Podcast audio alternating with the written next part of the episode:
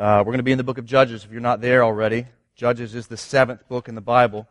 And I'm going to set some context for us, but you need to know right from the beginning, if you've not been here for the last couple weeks, Judges is an R-rated story, an R-rated cautionary tale, warning us, speaking to us, trying to talk to us, that if you try to live in association with your own desires, yourself as supreme, as authority, it won't work. Go ahead and flip to the back of Judges. At the very last sentence, take a look at what it says.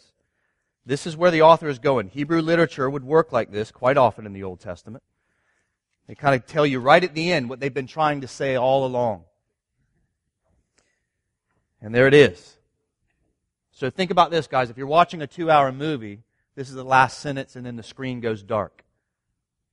In those days, there was no king in Israel. Everyone did what was right in his own eyes. The end. Kind of. Right? There's other movies to come out. The most important one in the book of Matthew. That's where this book is going. It's trying to help us see. It's a cautionary tale. It's an R-rated cautionary tale. We tried to think about children's ministry. How can we do family worship as we're walking through Judges? So it's a cautionary tale saying that if you try to make yourself as supreme, it will not work. What you need is a king. And not just any kind of king. You need a king that is a good king, that will fulfill righteousness for you and will lead you not to do what is right in your own eyes, but to lead you to do what is right in His eyes, in God's eyes. And that's the way of flourishing. That's the way of beauty and of truth. And so I'm going to set the context for this book one more time. This will be the last time I do this. Set the book one more context for Judges, because it's really important that we understand what's come before it. And so here we go. Genesis chapter 1, God makes the world, and He says in Genesis 1:31, it's very good creation. He sets Adam and Eve in that garden. He says to them, be fruitful, multiply, fill the earth with people that will image the greatness of who I am all over the world. God puts a tree in the middle of that garden. He says, do not eat of that one tree. Don't eat of that one tree. You can eat of all the other trees, but don't eat of that one tree. And Satan comes in there and does not deny the words of God. He twists the words of God. And Adam and Eve believe that lie. And as a result, sin and death enter into the world. And just after that, chaos ensues. To the point that we get, as we see in Genesis 7 and 8, we get where God floods the world. Sort of control, alt, delete. Everything start over again.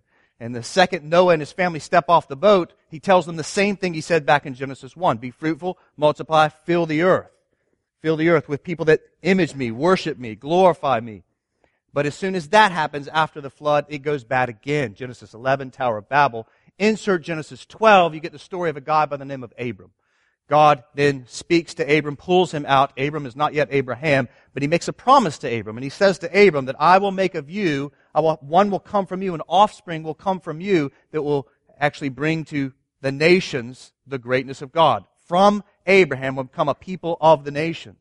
And that one that was coming, we're going to see a little bit later. But nevertheless, God makes this promise to him. He's an old man at this point, and he marries a barren woman that can have no children named Sarah. That's right, a barren woman to be the father of the nations. Makes all the sense in the world, right?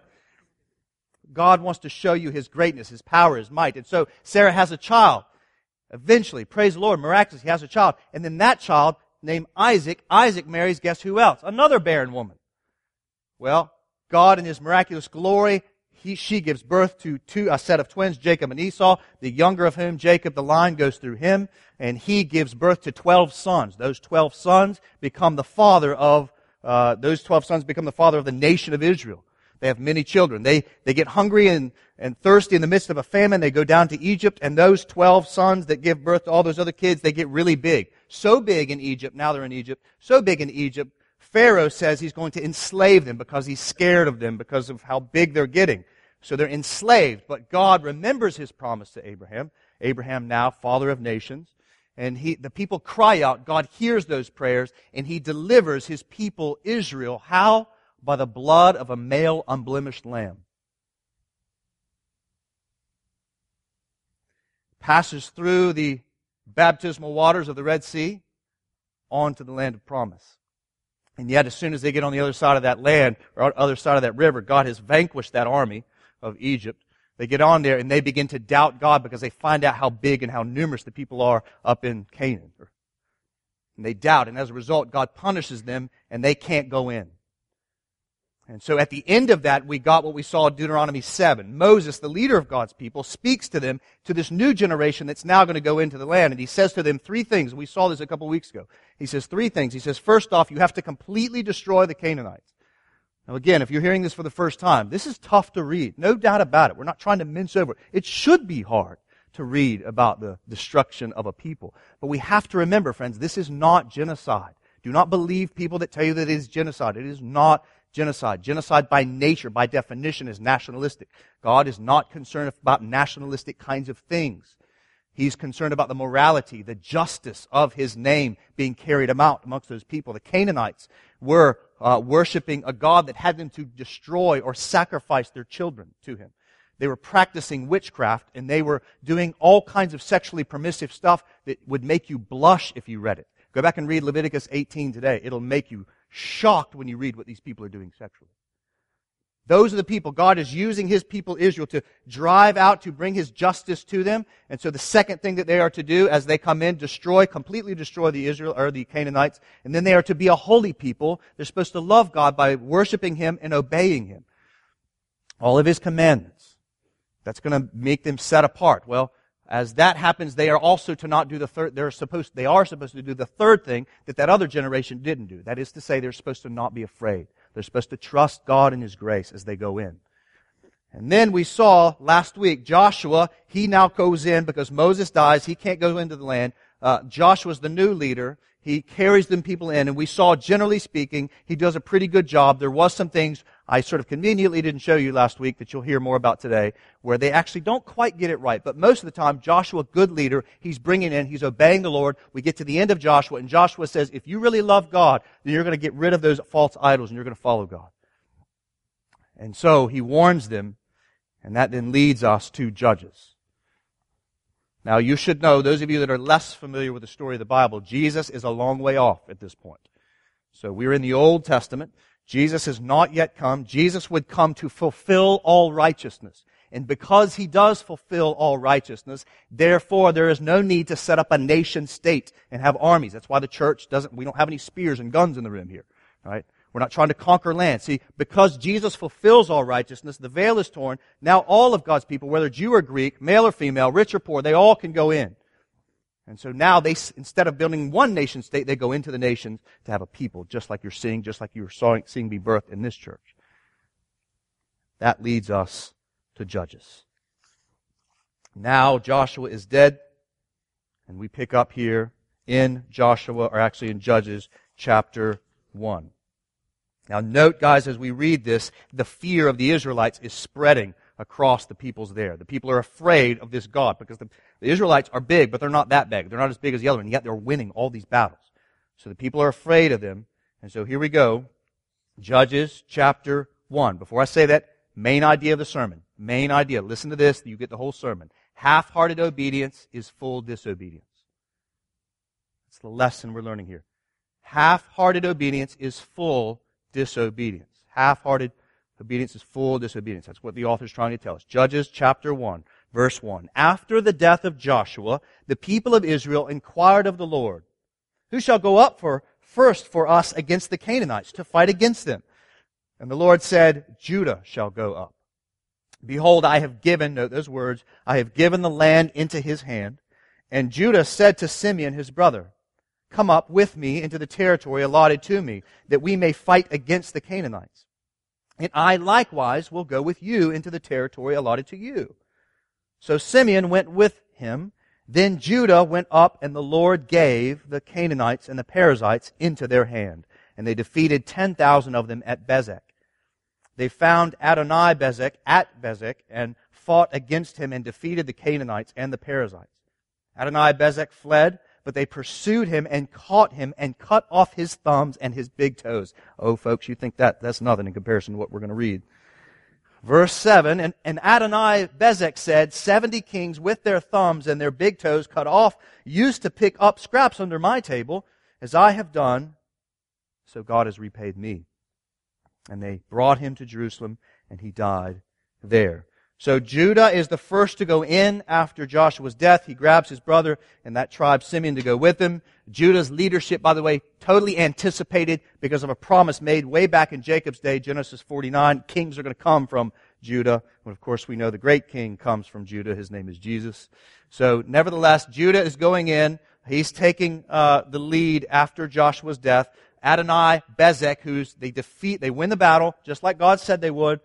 They take this guy, Adonai Bezek, captive, and they cut off his big toes and his thumbs. Now, if you think that's harsh, do you think that's sort of mean-spirited? Well, just listen to the assessment of Adonai Bezek himself. He recognizes that he's getting what he deserves. From God, by the way. From God. He agreed. But he had done this himself to 70 kings. Verses 8 to 10 there, you find that Judah and Simeon, they take Hebron. So they're advancing. Everything's going well. Verse 11, we get this quaint little love story of Aksa and Othniel. Aksa means anklet.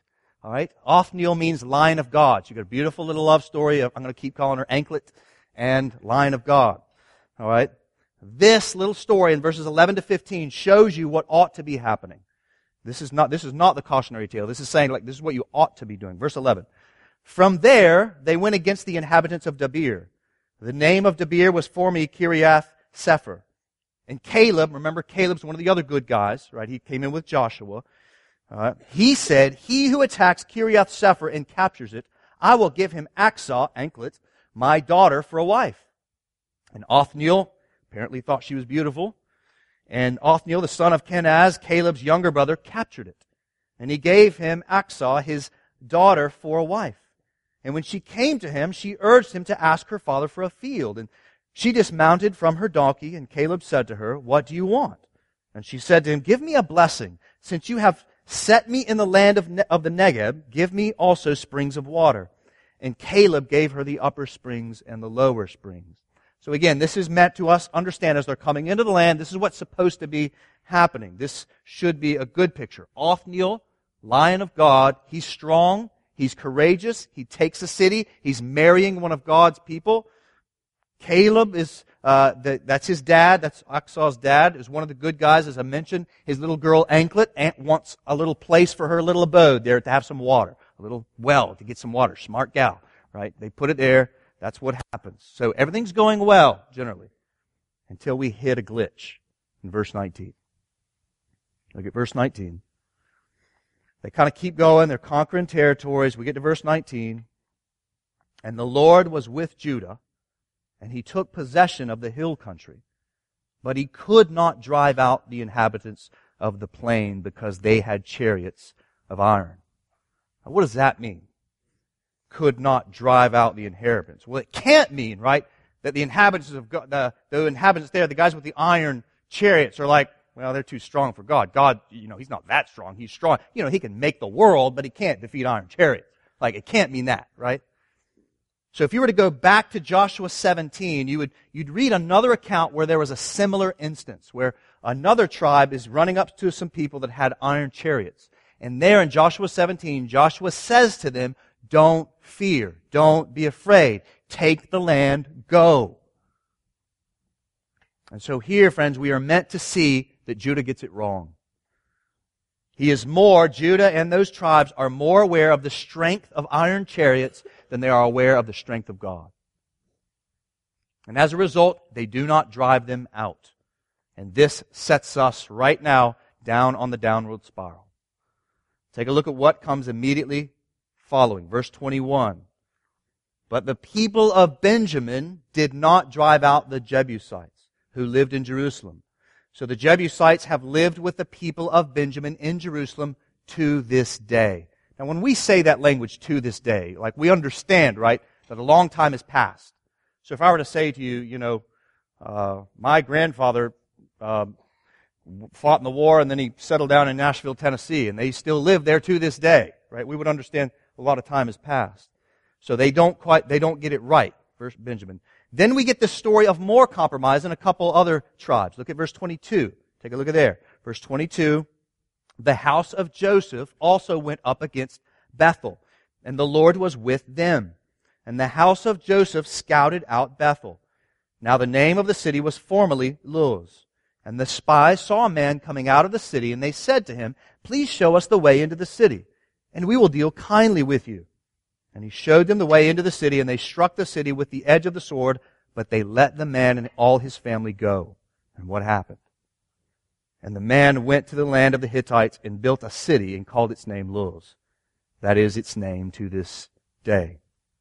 And so right there, verses 22 to 26, you get in miniature what's going to happen in the whole land.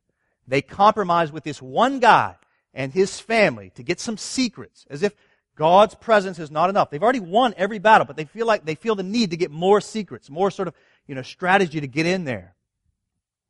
And instead of trusting God and taking that, they make a compromise and make an agreement with this guy. And that guy left, false worshiper, one of these kind of Canaanite people, and he goes and builds another town. Compromises continue. I'm going to go fast now. Take a look at verse 27. Each of these you're about to hear, these are different tribes of Judah. Manasseh, verse 27. Manasseh did not drive out the Canaanites of Beth Shean. Verse 29. And Ephraim did not drive out the Canaanites who lived in Gezer. Verse 30, Zebulun did not drive out the inhabitants of Kitron.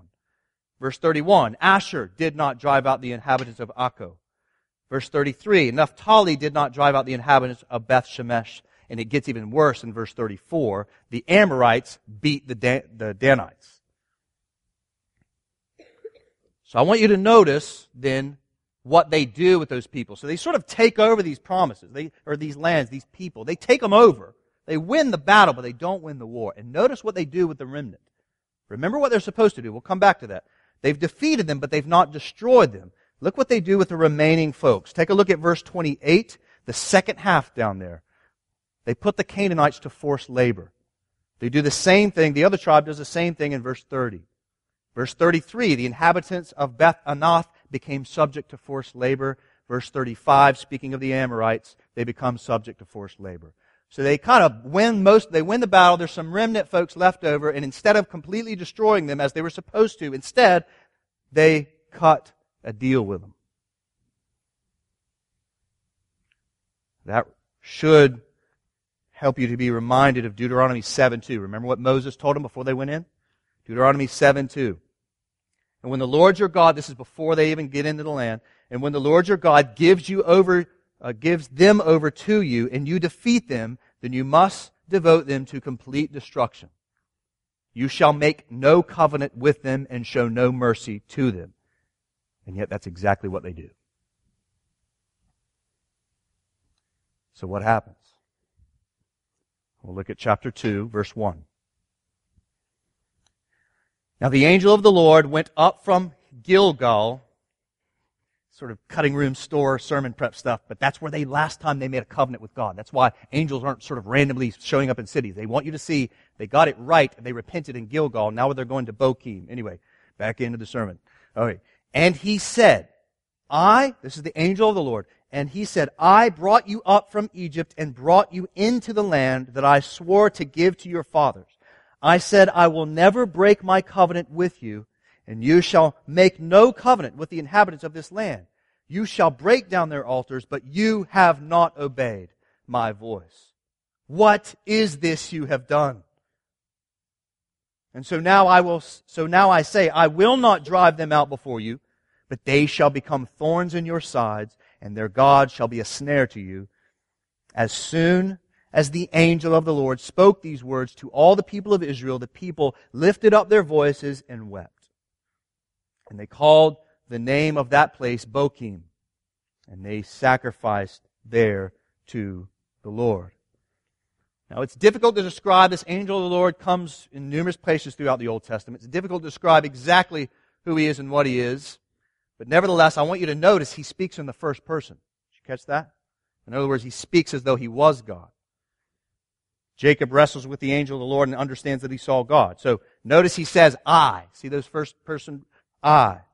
But did you notice the first thing that the angel of the Lord said when he came to confront them? What's the first thing he said? You see it? The first thing he does is remind them of his mercy. First thing he does is remind them of his love. The first words out of his mouth was, I've been so good to you. See, he rehearses their deliverance from Egypt. And then he goes on to talk about the fact that, listen, I brought you salvation from your fathers, just like I said I would, and I told you to make no covenant with these people. And then verse 3 is heart-wrenching and sadly familiar words. What is this you have done? It's sadly familiar because it's the exact same question that God asked Adam and Eve in the garden. What have you done?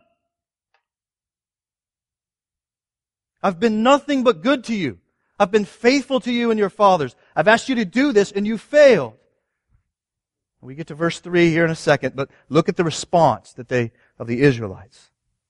They weep and they make a sacrifice to God. In other words, guys, they knew. The Israelites knew. They knew that what they'd done was wrong. They didn't try and be defensive. They didn't try and explain themselves. They just wept.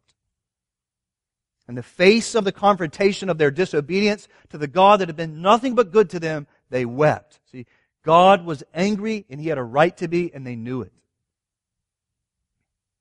Guys, of all the difficult things to read in this book, and there's a lot, to me, this is one of the most difficult things to read. You want to know why? Because it sounds a lot like a very godly, servant-hearted, kind husband catching his wife committing adultery, where the wife stands up and she knows what she's done is wrong. And the husband is standing there going, what have you done? I've been so good to you. I asked you to not do this and you're doing it. What are you doing? And he's somewhere in between deep anger and deep hurt, and she knows what she's done is wrong. She went her own way and kind of did things the way she wanted to do things. And the husband stands there hurt and angry. That's the picture we're given here, just as it was in the garden, where God had given them every single tree but one. He gave them every good thing. He gave them all these good things. God was good to Israel. He gave them good leaders. He gave them His word. He gave them a land. He gave them encouragement. He gave them His presence. He gave them all of these things. And their response to His love was to kind of obey. Sort of. They did enough to win the battle, but not enough to win the war. And guys, I want you to catch this. This is important. It's not just that they disobeyed that God was so angry. It's not the only reason why. God loved these people, and He knew what would happen as a result of what they'd done. Their sort of half-hearted obedience. He knew what would happen. He tells them, verse 4, because you did not fully obey me, actually verse 3, because these guys didn't obey me, now they're going to be a problem for you. And look what happens as a result. We're going to look at this next week, verses 10 to 12. What happens since they sort of kind of obeyed and let these people sort of keep going, these false worshipers, these people. Look what happens. Verse 10. And all that generation also were gathered to their fathers, and there arose another generation after them. Okay, so this is now the third generation after they've left, who did not know the Lord or the work that He had done for Israel. And the people of Israel did what was evil in the sight of the Lord and served the Baals. That is, they served the gods of the Canaanites. And they abandoned the Lord, the God of their fathers who had brought them out of the land of Egypt. They went after other gods. In other words, guys, the prior generation's half-hearted discipleship led to a full-hearted abandon of the Lord in the next generation, to the point of their not even knowing about the salvation from Egypt, and instead they serve another god. See, God knew where all of this was headed, so they had hardly even gotten into the land before the whole thing unraveled. But I want you to notice this, guys. Listen, I want you to notice it didn't become unraveled because of some grand display of disobedience. Not like the golden calf incident. It was just some small compromises. They sort of said, you know, come on, Lord, they got iron chariots, Lord. I mean, look at those things. They're really strong. Maybe they said to themselves, yeah, well, we'll sort of deal with them later, right? Instead of destroying them, let's just sort of get them to work for us. We won't have to kill them. And hey, guess what? Well, this is a great deal. We'll get them to work for us. good deal. And, you know, we're kind of doing them a favor by not killing them. So this all kind of works out. We have no idea how long this went on. This half-hearted disobedience went on before the angel of the Lord shows up. Apparently, guys, it's long enough for 9 tribes to go into the land and make covenants with these other people. And it's also long enough for it to occur at the back end of this generation that's coming in. In other words, guys, catch this. The Lord's rebuke did not come quickly. I'm sure they had plenty of days where they sat back and drank some lemonade as they watched the Canaanites in their fields. It'll be great to have that corn next year. Good job out there! Give me another lemonade, you know. They're thinking they're winning, right? Everything looks good. They'd achieved a kind of pragmatic success, but spiritual failure. And they didn't have eyes to see it. And because they didn't, they couldn't even see what was going to come, even though the Lord warned them time and again. And what came was a free fall from grace in one generation to another generation that is full of guilt. Their half-hearted discipleship was fully disobedient and eventually led to forgetfulness and complete chaos among God's people. And it started with just a little bit of compromise.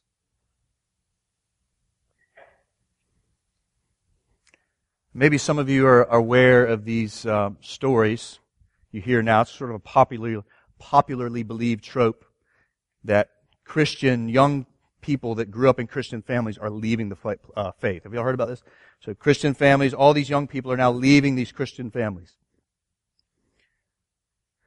That's sort of widely known, but did you know that as sociologists and historians, as they try to study actually what's happening with all these young people leaving their Christian families, leaving the faith of their parents, what they're actually finding is that these young people are walking away from parents who were only kind of devoted. In other words, what they're finding is these young people that are leaving, they're walking away from the faith of their parents, this Christian faith of their parents, they're walking away from nominal Christianity. It wasn't as though these parents were discipling their children to follow Jesus. These kids are not just leaving all that kind of stuff wholesale. What's happening is these kids are walking away from squishy, half-hearted Christianity of their parents. And for that, I'm okay with that.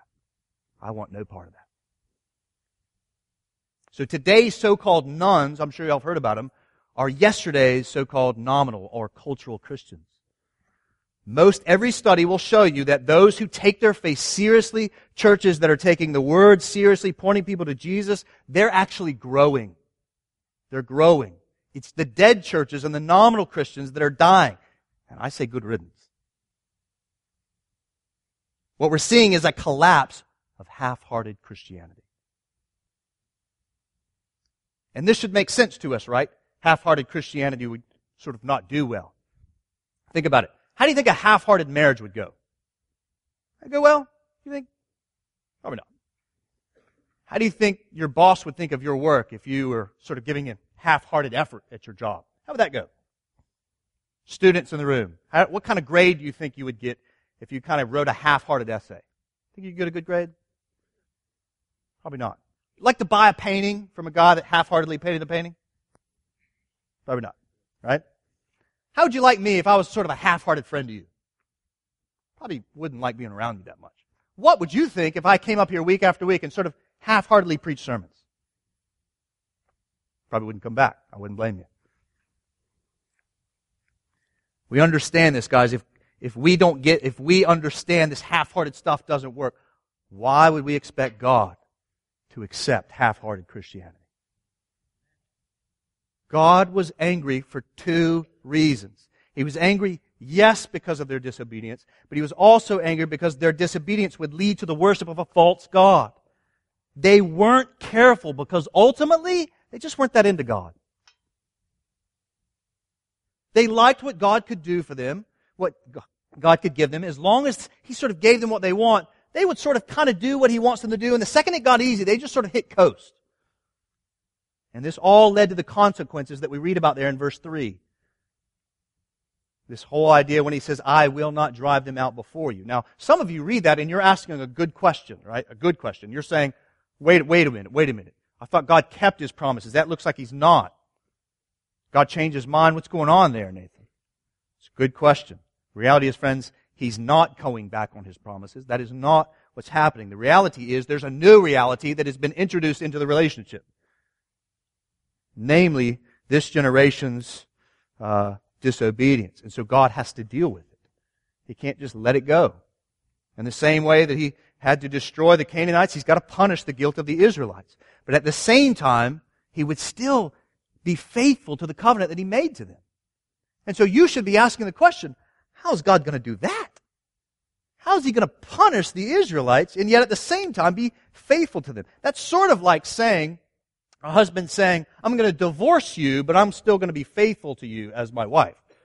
Huh? There's a sort of tension in that that doesn't make a lot of sense to us. Well, guys, the tension that is eventually resolved here is resolved in the Redeemer, Christ the Lord. Paul tells us, I am not doing hermeneutical gymnastics, by the way. You go back and check me on this. Galatians chapter 3. Read it this afternoon. Paul tells us in Galatians chapter 3, verse 16, that Jesus is the true offspring of Abraham. He said it. Paul goes this whole thing. Notice the text does not say offsprings, but offspring. He does that whole thing. Offspring, meaning Jesus. Jesus is the true Israel. And Jesus, friends, he did not half-heartedly obey. He fully obeyed. Jesus fully obeyed. He was tempted in every way, the Bible tells us, as we were, yet was without what? Sin. Like Israel, even Jesus was led into the wilderness, but unlike Israel, he came out faithful, Jesus did. And so therefore, God made him, Jesus, who knew no sin, to be sin on our behalf, that we who believe might become the righteousness of God, not in ourselves, in him, in Jesus. Or to make it more simple, as Paul writes in the same letter that I just quoted there, 2 Corinthians chapter 1, verse 20, Paul says there, all the promises of God.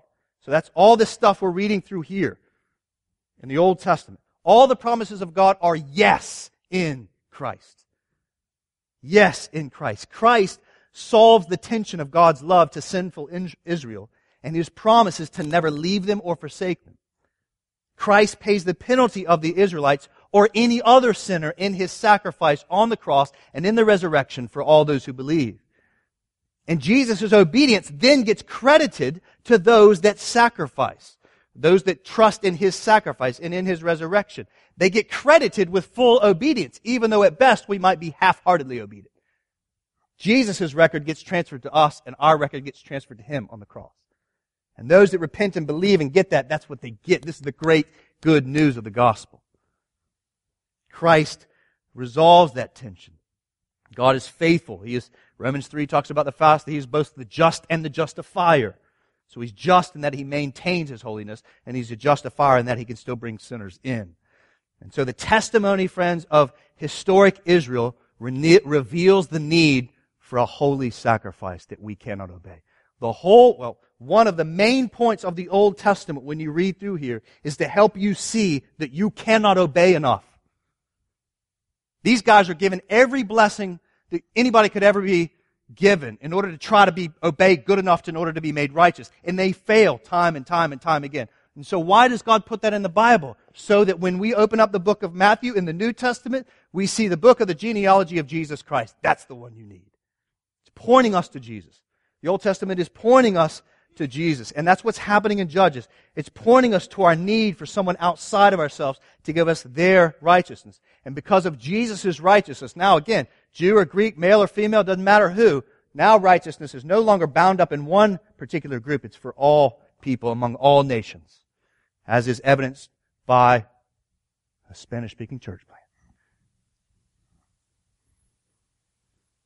And so let me speak to you, friend, that are maybe experiencing guilt at this moment. I recognize we were talking about this in sermon prep. How do I preach this? Right? Because when I say half-hearted disobedience is full disobedience, there's people in this room that are going to be crushed by that. How do I do that? But then there's a whole bunch of other folks in this room like, you need a nice swift, right? How do you preach that? Well, friend, let me speak to you. If you are experiencing a heavy amount of guilt. If you hear that word, that question from God to you, what have you done? And you're trusting in Christ. Listen, cast off your guilty chains. Throw yourself on Christ. He is your obedience. God loves you and is for you. His grace, His love, His mercy, they're all yours. And He loves you. Zephaniah 3 says He sings over you. He for you. He loves you. Not happy about your disobedience, but He still loves you. I love my son. My son makes a ton of mistakes. And it never stops. I still love that little boy. That's how God is towards you in Christ. Yes, your guilt is real. Yes, your half-hearted obedience is not okay. But if you're trusting in Christ alone for salvation, listen, your forgiveness is real and total. Therefore, the debt is paid and you're now like anklet in the line of God. You can settle into the land and drink some water. Paul says it well. You're no longer under the law. You're now under grace. Jesus' full-hearted obedience replaces your half-hearted or empty obedience by grace through faith. And if you're not a Christian and you're wondering, what must I do to become a Christian? You need to start by understanding you can do nothing. Christ has done it all. Trust Him to be born again. So don't walk out of here beat up. But let me speak to the other group of folks, which is probably most of us. Far too many of us are like these Israelites. We are living in the days of half-hearted devotion. We've done enough to drive out the evil or wickedness or sin in our lives. We're not as bad as other people. You know, maybe we're even members of a church that takes membership really seriously. Like, I'm really doing good. But you put your sin to forced labor in your life. You sort of get it to work for you. You make a covenant with sin in that you're not completely destroying it. You're sort of fine for it to kind of be sitting out there. And maybe like the Israelites, you don't consciously think of it that way, if you think of it all. But if the angel of the Lord were to visit our own personal lives, he could easily spot a number of compromises in our faith, couldn't he? And so, Christian, my question to you is, where are those compromises? Where are they at? Where are the places that you're sort of half-heartedly obeying? Feeling good, like those Canaanites, sitting back, drinking some lemonade as you watch the Canaanites work for you. Where's that happening? There's some easy places to spot, super easy. Sexual immorality, sinful anger, greed. So we make ourselves feel better, thinking that we follow Jesus more than most people do, so surely God kind of looks over those things, no big deal. You know, I need to get a handle on those things, but it's not that big of a deal. We don't actually destroy that sin. We're not trying to fight that sin by God's grace. We just try to manage it. But those are the easy things to spot. What about those less easy ones to spot? What about those little lies that we tell others? You know, somebody asked you maybe on your resume or CV, whatever y'all call that thing. You know, you put things on there, people ask things about you, and you kind of tell them half-truths because you want to make yourself kind of look good. You don't want to look bad. Or what about those times where we drink too much? We use vulgar language. We complain or we slander someone else. If we even notice these things at all, we think they're not that big of a deal. These things are like that forced labor of the Canaanites. It might not be the best, but they make life a little easier for us. Instead of destroying them, we feel good about what we have done, and we compromise and then wind up using these things, these sinful sort of things that maybe aren't that as known. We use them for ourselves. Make life a little easier.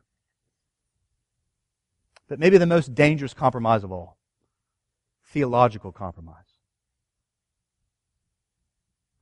Paul writes to his young disciple Timothy in 2 Timothy 4, 3-4. This is a verse, by the way, you should be writing right down to virtually every passage here in Judges.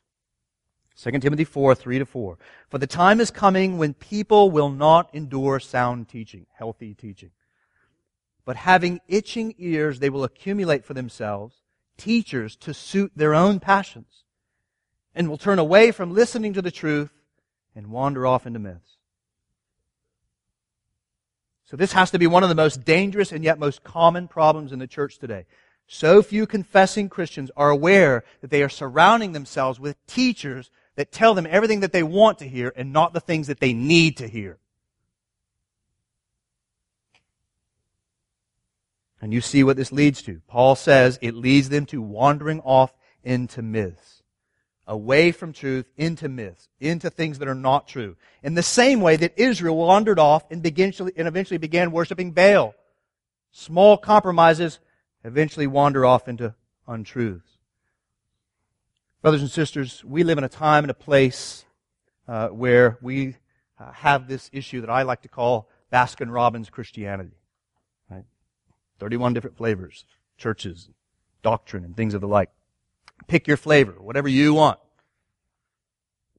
There is a church or ministry that can sort of surround and come around just about anything that you would want or anything that you would like. So I want to make your, sort of like staying at home, sleeping in on Sundays, stay in your PJs. Well, you can go to www.churchathome.com, and that can be your church. Or you want a preacher that's sort of funny, tells a lot of stories, gives you some practical advice for life. We'll go to that church over there. You want a church that will sing old hymns, preach hour-long sermons through books like Judges, right? Have covenants, plant Spanish-speaking churches, maybe their name's Restoration Church. We'll go to that church.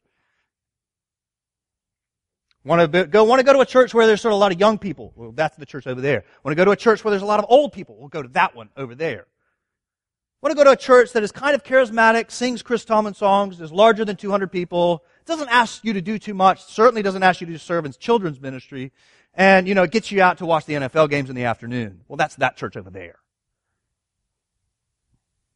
Guys, this stuff is dangerous. It's not necessarily wrong. I'm not saying that. It's just dangerous. It's dangerous because instead of letting God order your worship, it allows you to set the agenda for worship. You get to kind of do church in the way that is right in your own eyes. Possibly making compromises. Possibly just making it easier. And while, again, this is not necessarily wrong, it is dangerous because it could lead you to a place where you're never being loved enough to be told something that you need to hear. Guys, it grieves me to know there are hundreds of people sitting in churches as we speak that are being encouraged to walk in half-hearted Christianity. As we speak right now, they're sitting under sermons. There are places that are allowing disobedience to serve as a labor force for sin in their lives. That's happening. And meanwhile, the Lord says, what have you done? What have you done? And so are we putting people in our lives that will lovingly, humbly tell us, don't walk over there. Don't go over there. Are we doing that? Are we putting people around us and say, listen, you can't walk that path. You keep walking that path, you're going to end up in a place you don't want to be. Don't compromise on this one thing. I know it doesn't seem like a big deal, but you can't go there. No. Do we have people like that in our lives that love us enough to speak to us like that? Because, friends, if we don't, then 2 years will turn into 10 years. 10 years will turn into 20, will turn into 30 years. And we will find ourselves cold to the gospel.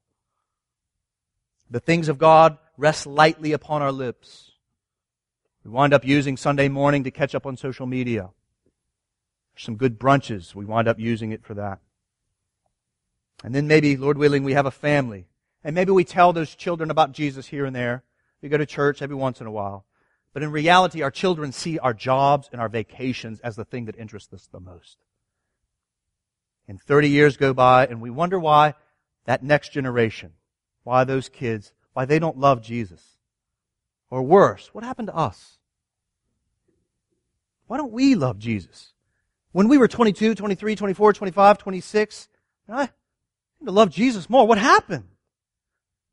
And when we trace it back, we find it was just not being careful with a few important things, like surrounding ourselves with people that love us enough to speak God's word to us, to hold up Christ as King, knowing that He's good for us and His commands are good for us and His ways are good for us. We got to where, when we trace it back, we find that maybe we treated the community of saints as sort of that thing that we did when we were in town. We don't even commit to a church. We just sort of hop around. We sat under preaching that tickled our ears and didn't confront our personal likes and dislikes with the good word of our King. And as a result, when we're 60, we're not who we thought we were at 20. Friends, do what is necessary to attack half-hearted discipleship. Don't be like these Israelites that did a lot of what the Lord called them to and compromise by creating a workforce for the rest. No, love God and love neighbor by saying, I'm all in. I'm all in. I understand this is going to be hard, but I'm all in. Under the sovereignty of God, your soul depends upon it. The next generation of Christ's followers depends upon you saying that. Going back to the Lord's instruction to Joshua last week, we have to be careful to do according to all that is written in God's Word. We have to rehearse. Don't miss this part of it, guys. We have to rehearse the gospel regularly, daily, because that's what the Israelites didn't do. They forgot. The parents didn't start teaching the kids. We got to do this. Why, Mommy, Daddy? Because God delivered us from Egypt. He's good. That's why we're going to do it. We got to do that for us. Why do I do this instead of that? Because God sent His only Son. And He loves us.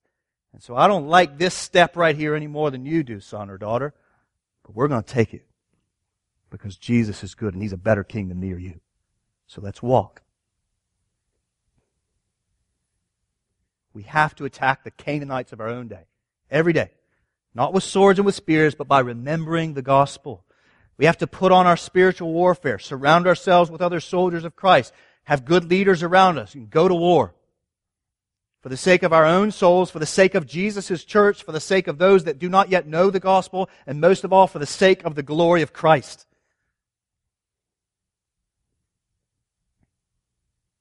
So I'm going to end our time in this passage by asking you one last question. Here it is.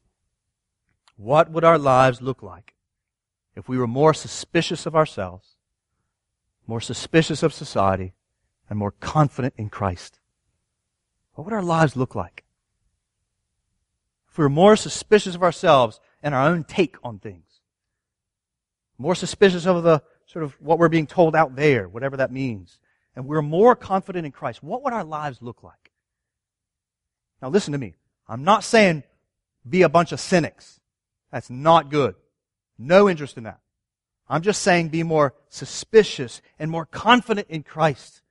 What would it look like? Could the Spirit use our confidence in Christ and our suspicious of self and society to build a better story for our own lives, for our children's lives, and for this community's lives? And guys, the reality is I've been watching you guys do this good work. And I thank God for you. So many of you are all in. You're not interested in half-hearted obedience. That's why you're here. I'd rather Nathan not preach 45 minutes, but at least he's going to give me the truth. So I'll go there, right? That's what you do. Praise God. That's good. You're surrounding yourself with people that maybe disagree with you. We got to agree, though, on those most important things. But guys, imagine if we did this. All in, trusting Christ, holding fast to Him, remembering and rehearsing the gospel. Remember, if it has happened well here so far, and it has, if it's happened well in a few pockets, what would happen if all 140 members said, I'm in? All in, not half in, all in. What would happen? And what might it do for you, the church that will be Iglesia Bíblica Sublime Gracia? Dang it. Almost had it. But in serious, what would happen to you? If all of you moved into Columbia Heights and said, we're all in. We're not going to go about this church thing halfway. We're going to be all in for the glory of Christ, for the good of this community, and the good of the people that don't yet know Jesus. What would happen to you if you started your church that way and you spread the good news of Christ? What would happen to families and communities? What might come? Well, guys, let's commit ourselves to not only asking that question, but answering it and living it every day. Doing what is necessary to hold fast to Christ, living fully devoted to Him, remembering the gospel, trusting in Jesus, being strong and courageous, not leaning on ourselves, but leaning on Jesus, remembering that God brought us up out of our own slavery for the sake of His glory and leading us. Jesus is leading us into the land of promise. He's with us. Restoration Church, He is with us. May we take the land in front of us. And not do it half-heartedly, but fully devoted to God for His glory. Let's ask him for help.